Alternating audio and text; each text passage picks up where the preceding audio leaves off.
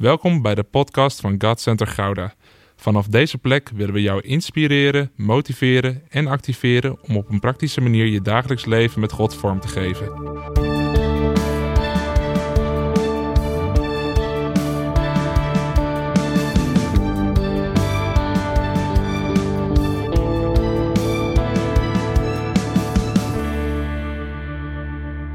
Hey, wat goed dat je luistert.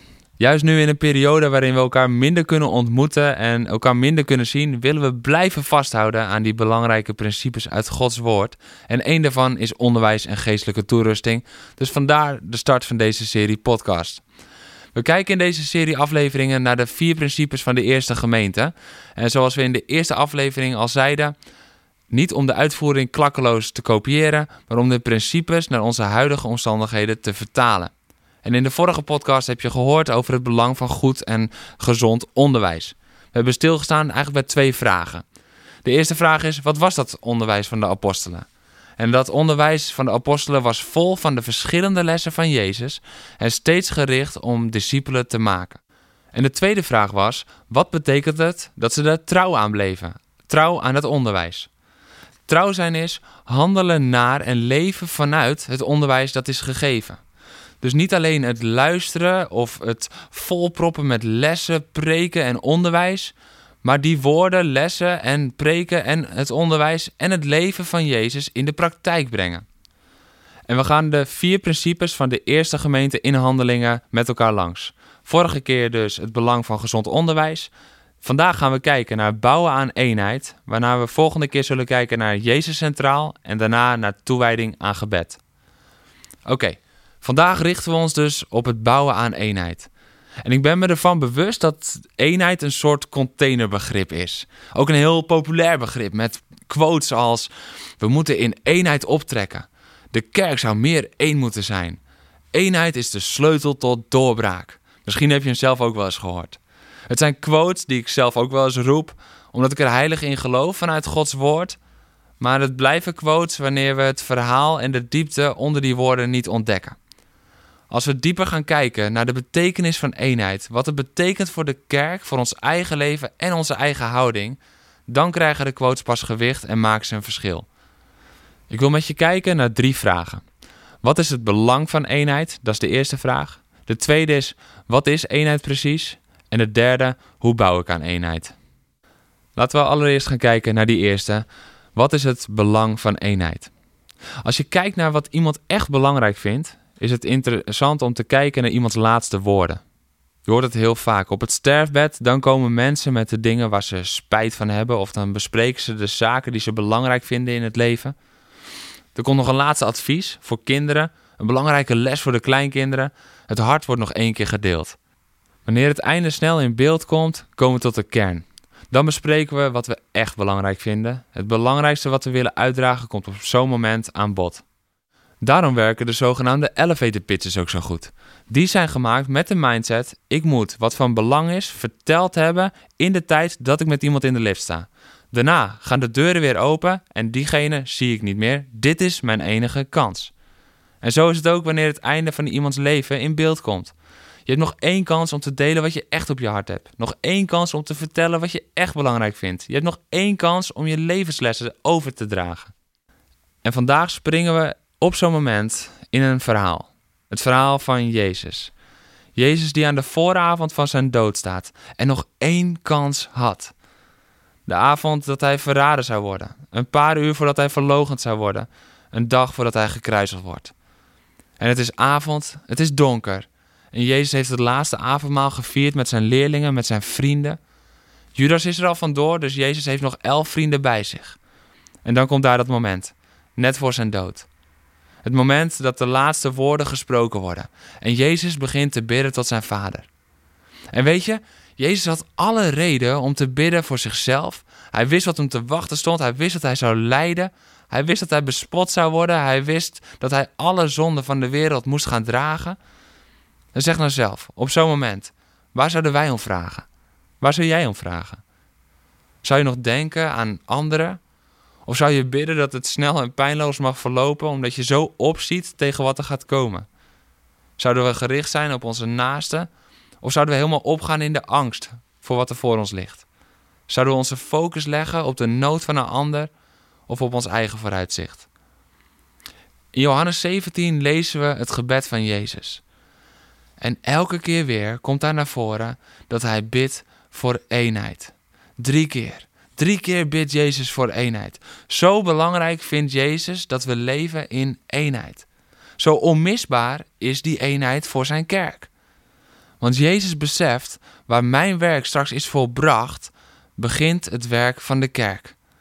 En dat moeten ze doen op de manier zoals ik dat samen doe met mijn Vader en met de Geest, in totale eenheid.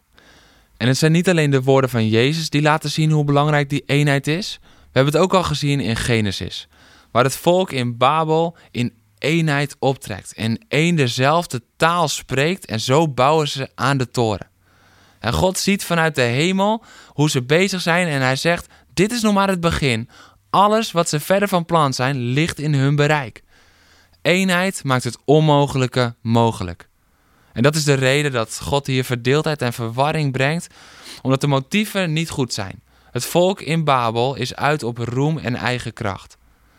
Maar bij de geboorte van de kerk in handelingen op die Pinksterdag wordt er weer één taal gegeven. God herstelt hier de verwarring en brengt één taal terug. We leven weer in één taal, één geest, één taak. De eenheid is zo belangrijk voor de kerk dat het het eerste is dat God herstelt. Oké, we zien dus het belang van eenheid. We zien het in de laatste woorden van Jezus, maar ook in het eerste handelen van God met zijn kerk. We zien het al in Genesis, het eerste Bijbelboek, waar de toren van Babel wordt gebouwd vanuit eenheid en waar verwarring komt en verdeeldheid, dat het niet meer mogelijk is. We hebben dus een antwoord op de vraag hoe belangrijk eenheid is. En dan is het tijd om te gaan kijken naar wat eenheid precies inhoudt. En misschien moeten we dan beginnen met wat het niet is. Want eenheid betekent niet dat we altijd precies hetzelfde denken over dingen. Eenheid betekent ook niet dat we het altijd helemaal eens zijn met de opvatting van de ander. Eenheid betekent ook niet dat we dingen altijd precies op dezelfde manier willen doen. De sleutel van wat eenheid is, ligt niet in de manier van handelen, denken of communiceren met elkaar. De sleutel van eenheid is leven vanuit dezelfde bron, gericht op hetzelfde doel. Een echte eenheid ontstaat wanneer we niet meer gericht zijn op de zaken van de wereld, maar gericht op de dingen van boven, de hemel. Eenheid is met elkaar in verbondenheid leven, zoals Jezus en de Vader één zijn. In zijn gebed in Johannes 17 heeft Jezus het hier zo prachtig over. Laat ze één zijn, zoals wij één zijn. En dan rijst natuurlijk gelijk de vraag: hoe zijn de Vader en de Zoon één? In een totale, onlosmakelijke verbondenheid binnen de drie-eenheid en toch aparte personen met een eigen rol binnen diezelfde drie-eenheid. En daar kunnen wij heel veel van leren.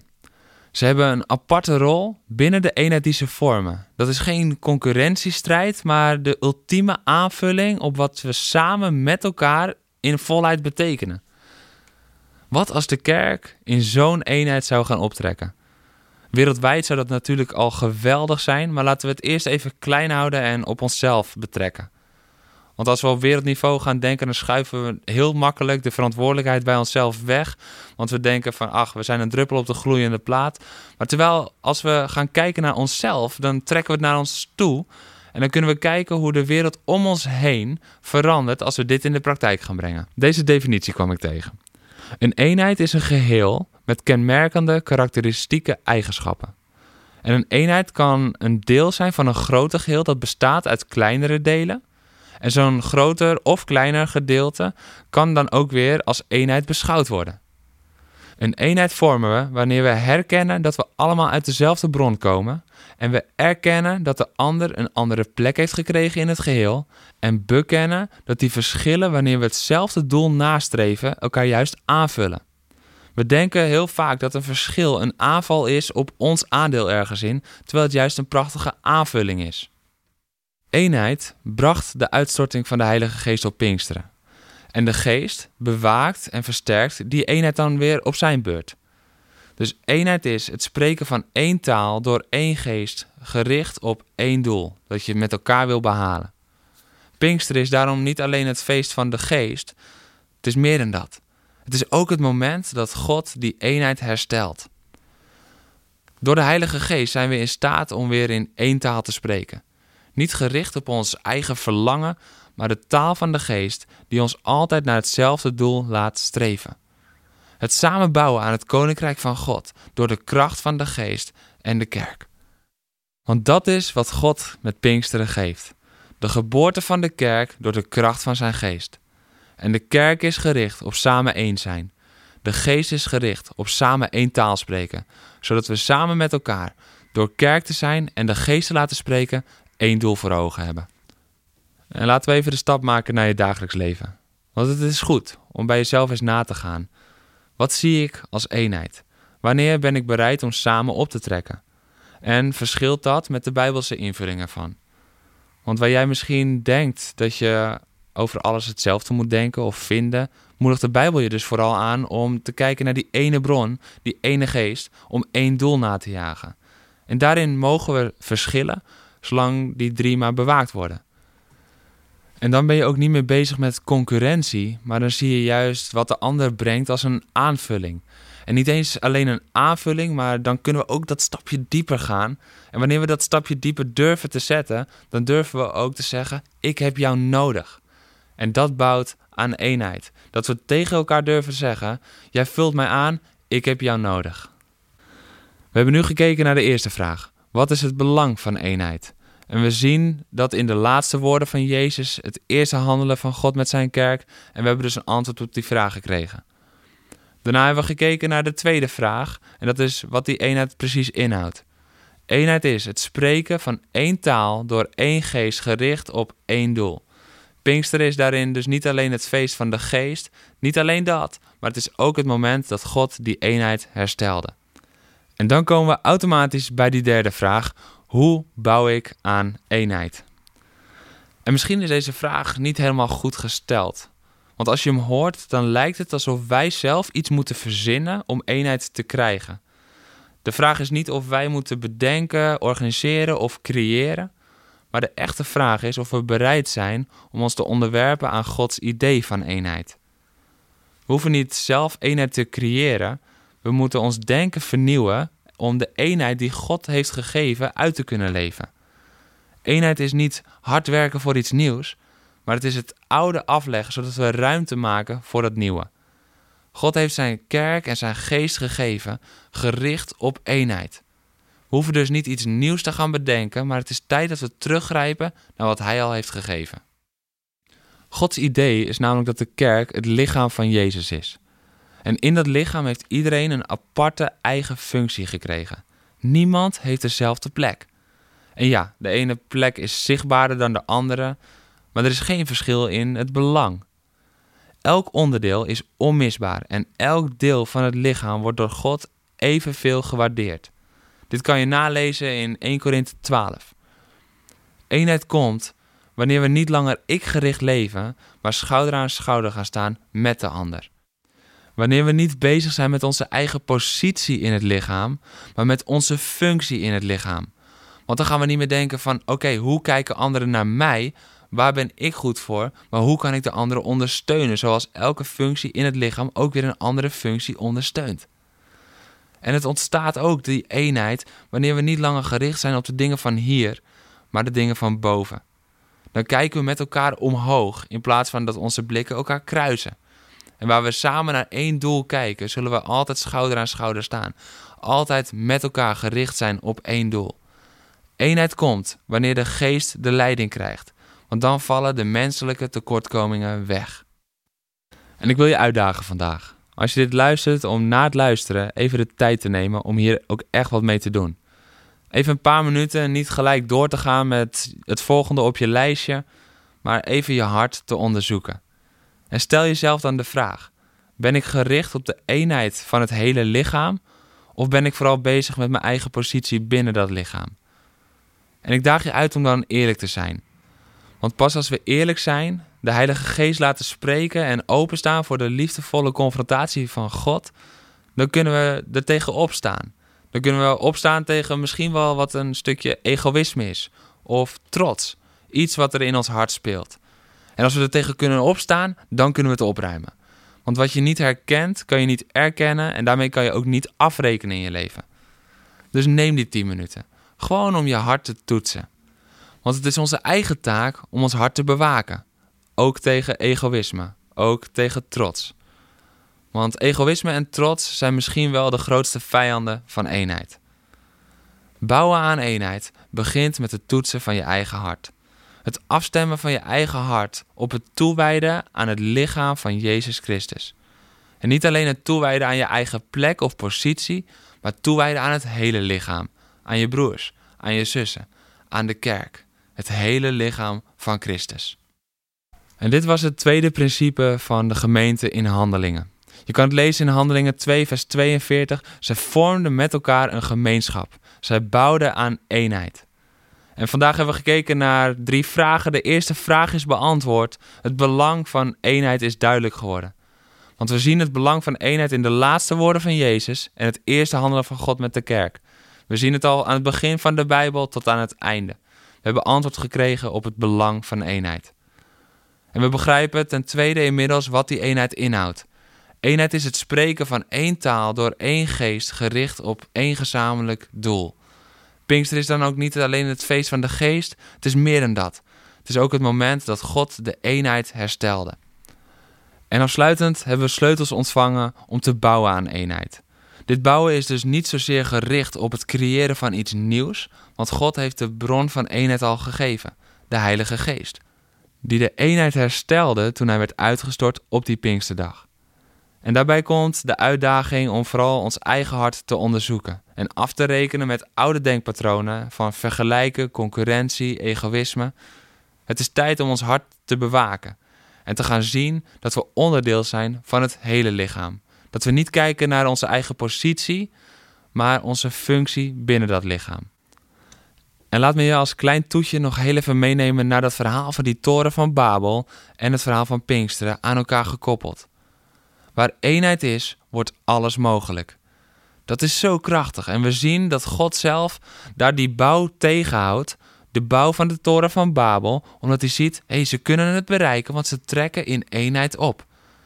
En we zien ook dat waar God dan de kerk instelt, dat die eenheid hersteld wordt.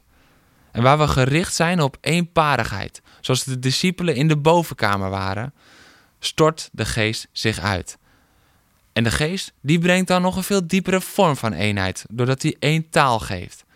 En daardoor wordt alles mogelijk voor de kinderen van God. Laat dit een bemoediging zijn om vol voor eenheid te gaan, ook als het jezelf iets kost. Ga ermee aan de slag de komende tijd. Onderzoek je hart, strek je uit naar eenheid, want de kerk is geroepen om in eenheid te opereren. En de eenheid van de kerk brengt vrucht voort: bekering, geloof en liefde.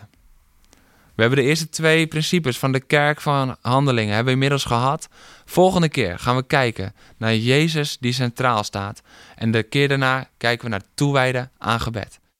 Ik zie ernaar uit om dit avontuur door Gods woord samen met jou verder te beleven. Tot de volgende keer.